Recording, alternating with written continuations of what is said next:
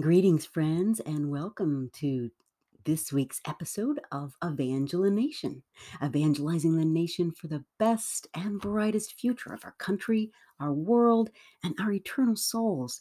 And what could be more important than that?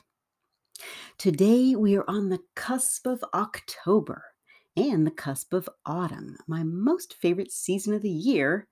Well, next to Christmas, of course, which is the platinum gold top number one season of all time, at least for me. Now, speaking of Christmas, we were reading last week about that very first Christmas when Christ was born of the Virgin Mary at midnight in Bethlehem in the piercing cold. So says St. Andrew's Christmas Novena, which is recited each year during Advent and twice on Christmas Day. And here is that beautiful prayer to which I am referring, that novena prayer. And it goes like this Hail and blessed be the hour and moment in which the Son of God was born of the most pure Virgin Mary at midnight in Bethlehem in the piercing cold. In that hour, vouchsafe, O my God, to hear my prayer and grant my desires through the merits of our Savior Jesus Christ and of his blessed Mother. Amen. Well, I love that prayer, and I just want to bring it to your attention because uh, we will be moving fairly quickly into the Advent season uh, when we will um, start putting that prayer uh, into practice for the 30 day uh, St. Andrew's um, novena uh, prayer, uh, time of prayer before Christmas. So um, now this uh, uh, little prayer uh, reminds me of what we read last week and um, what we are continuing to read now this week, um, which is chapter 8 of the book Mary, Hope of the World by Blessed James Alberione, the founder of the Society of St. Paul, and the entire Pauline family of consecrated um, life. So, in today's chapter, we are reading about the adoration of the Magi or Magi. So, these are the, the kings that came um, bearing gifts from afar. So, let's take a peek. We're starting at uh, page 95 of the book. The adoration of the Magi. With great joy, Mary had watched the shepherds render homage to the infant Jesus. However, besides the shepherds, who were humble and simple people, great and learned men also came to adore the infant. Jesus willed to call to himself even the pagans, because he had come upon the earth for all men without any distinction of class or nationality.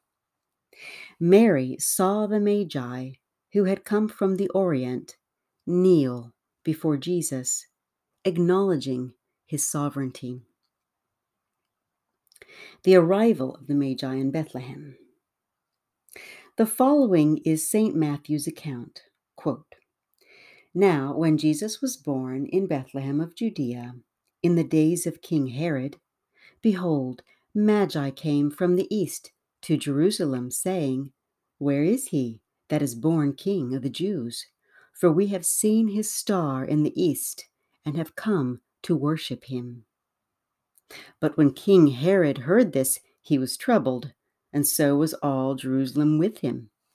And gathering together all the chief priests and scribes of the people, he inquired of them where the Christ was to be born. And they said to him, In Bethlehem of Judea, for thus it is written by the prophet And thou, Bethlehem of the land of Judah, art by no means least among the princes of Judah, for from thee shall come forth a leader who shall rule my people Israel. Then Herod summoned the Magi secretly and carefully ascertained from them the time when the star had appeared to them. And sending them to Bethlehem, he said, Go and make careful inquiry concerning the child, and when you have found him, bring me word that I too may go and worship him.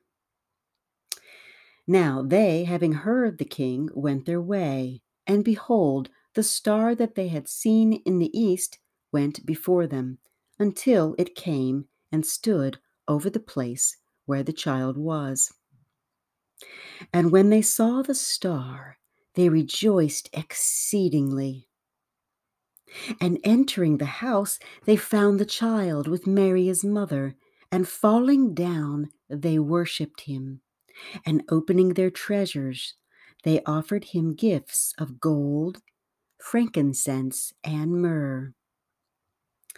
And that was a reading from Matthew 2 1 through 11. History does not tell us who these magi were, whether they were kings or wise men, whether they were three or more, or what their names were. Tradition, however, says that they were kings from Arabia, and it even gives their names Melchior, Gaspar, and Balthazar. After the humble folk, the shepherds, there came to the manger the great and the powerful great men who yet knew how to humble themselves. When they reached the grotto, the star disappeared. There at the grotto was Mary, the morning star, who appeared then in all her splendor.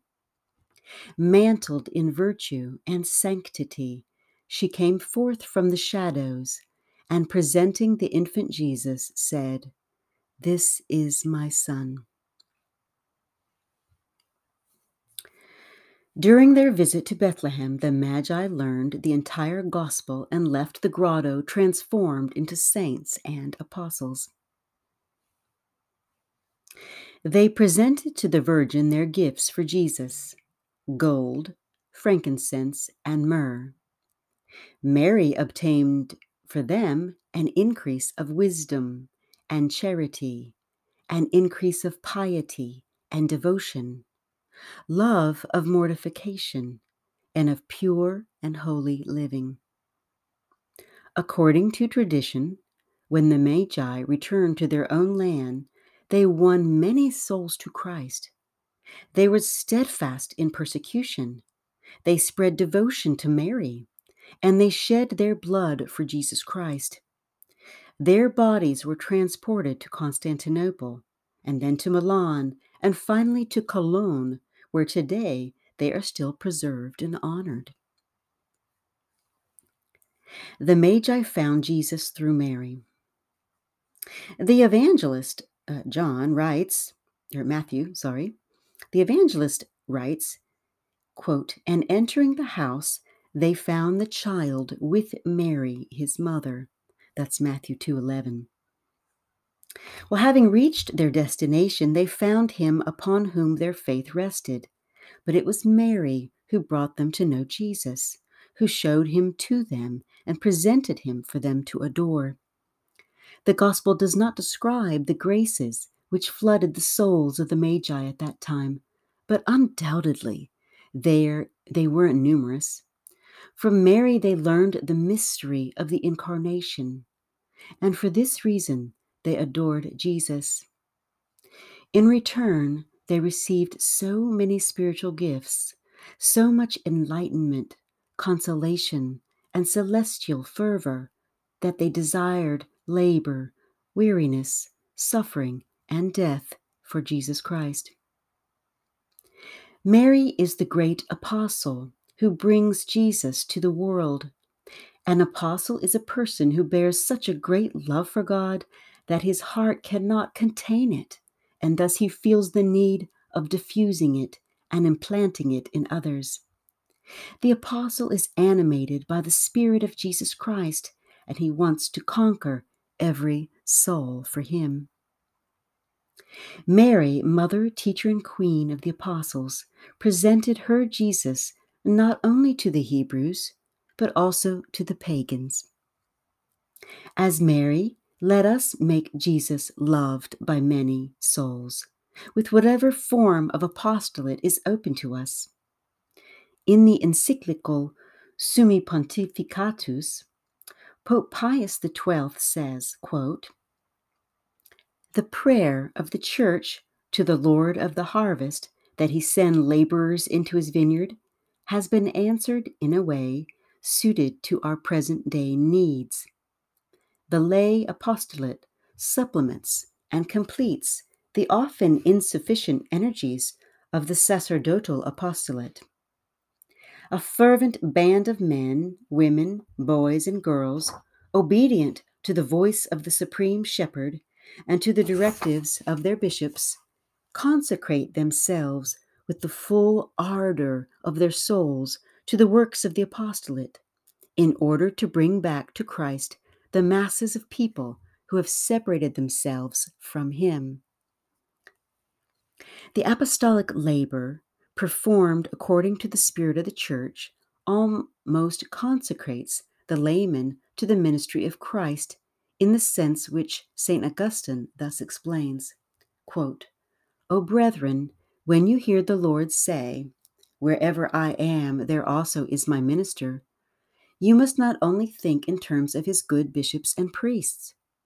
In your own way, you too must be ministers of Christ by leading good lives, by giving alms, by preaching his name and doctrine to whomever you can. All of you should do this. The father of a family, for example, must realize the duty that is his by the very fact that he is a father to love his family paternally.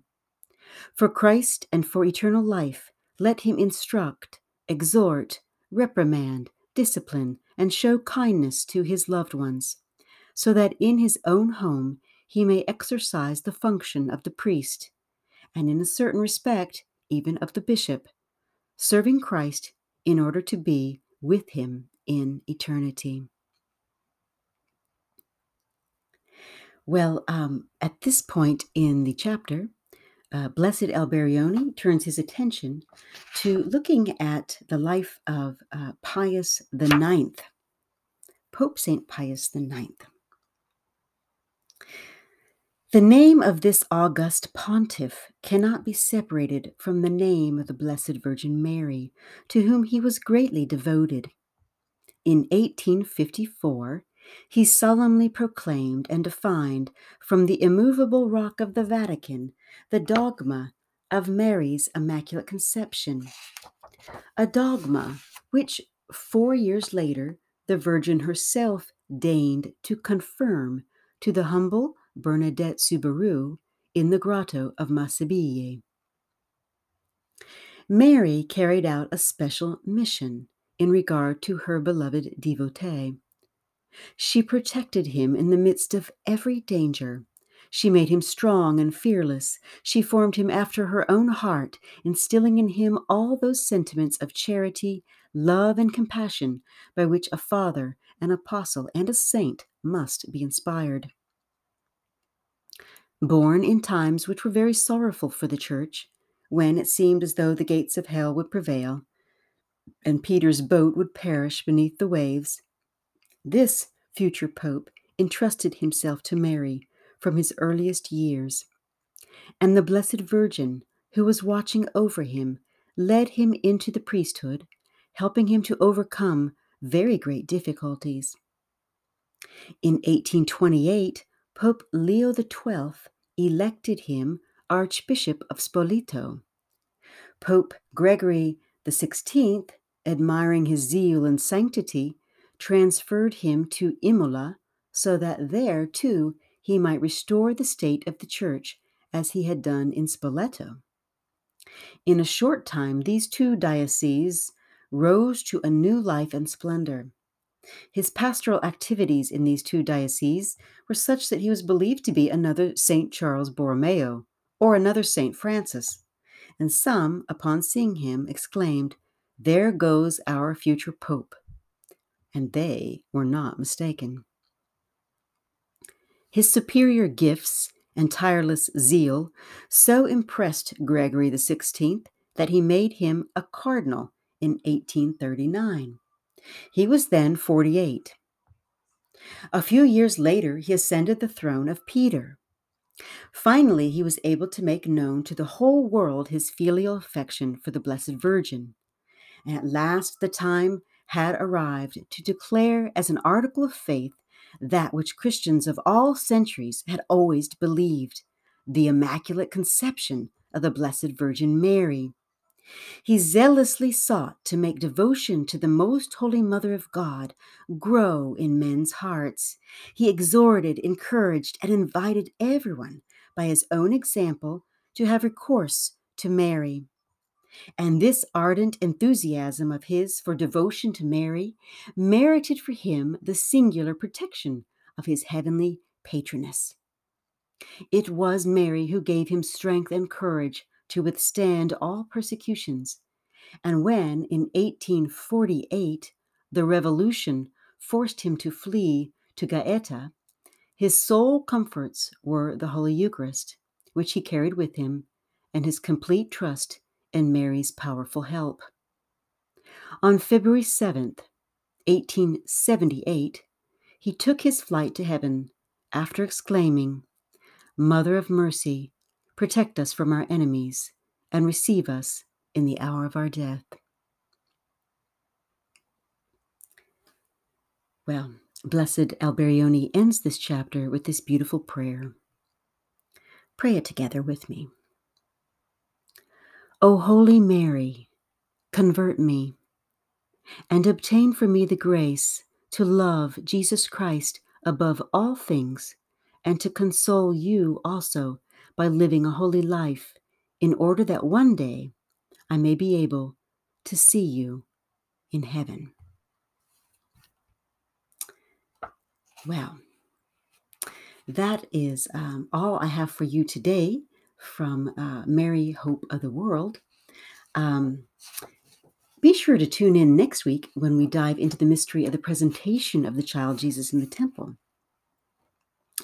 And hey, as we turn the corner of the year and move steadily toward Christmas, I'd like to invite you to consider joining me in a deep study of what we believe and how we share what we believe in cooperation with our baptismal call to announce the good news of the one who has saved us and to bring to others a reason for the hope that we have in him. You see, we are all called to evangelize by virtue of our baptism into Christ as members of his body.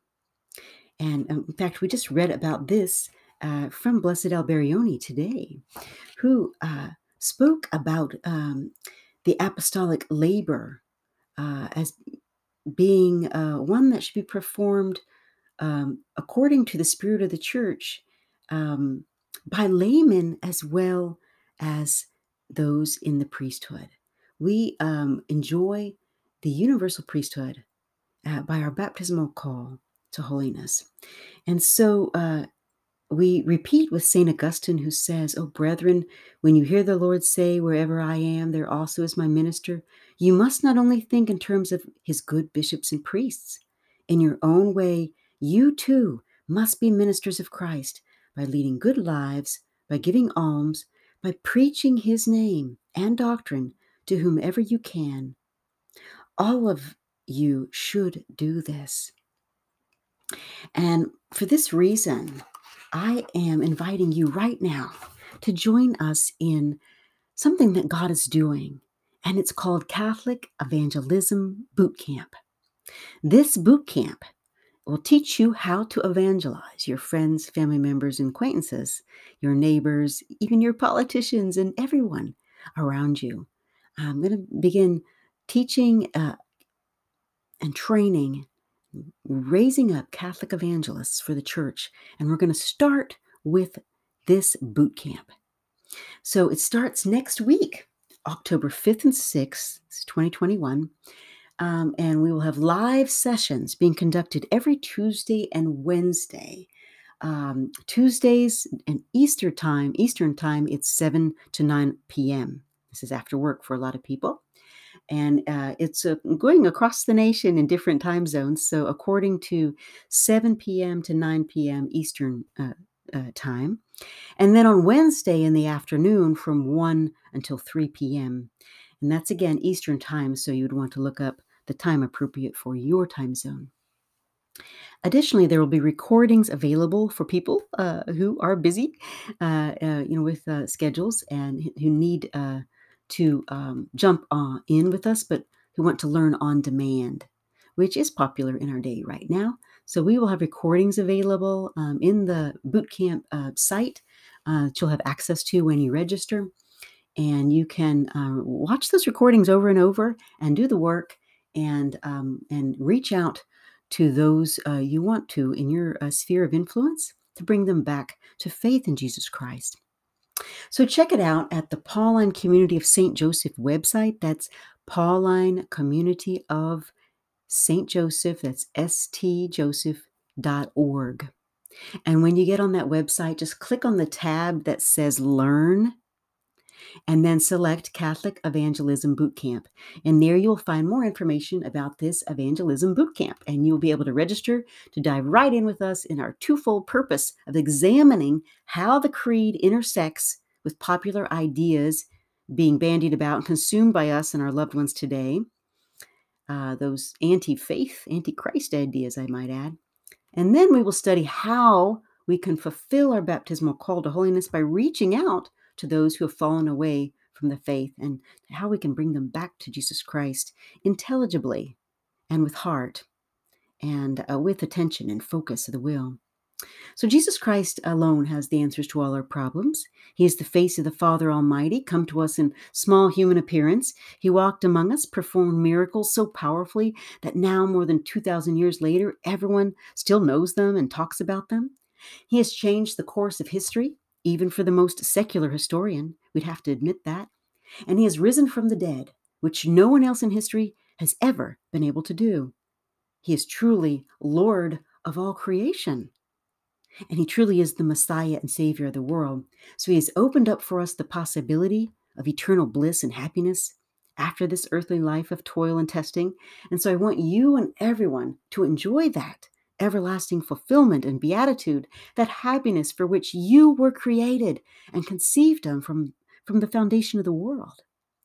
So join us as we raise up Catholic evangelists for our age. The time has come, people. There will be a link to register in the description of this podcast, and you can also visit the website and navigate to the Learn tab and select Catholic Evangelism Bootcamp. All right, that's all for today. May the Almighty Father, Son, and Spirit recreate, bless, redeem, and sanctify you and all your loved ones now and always. Until next time, bye now.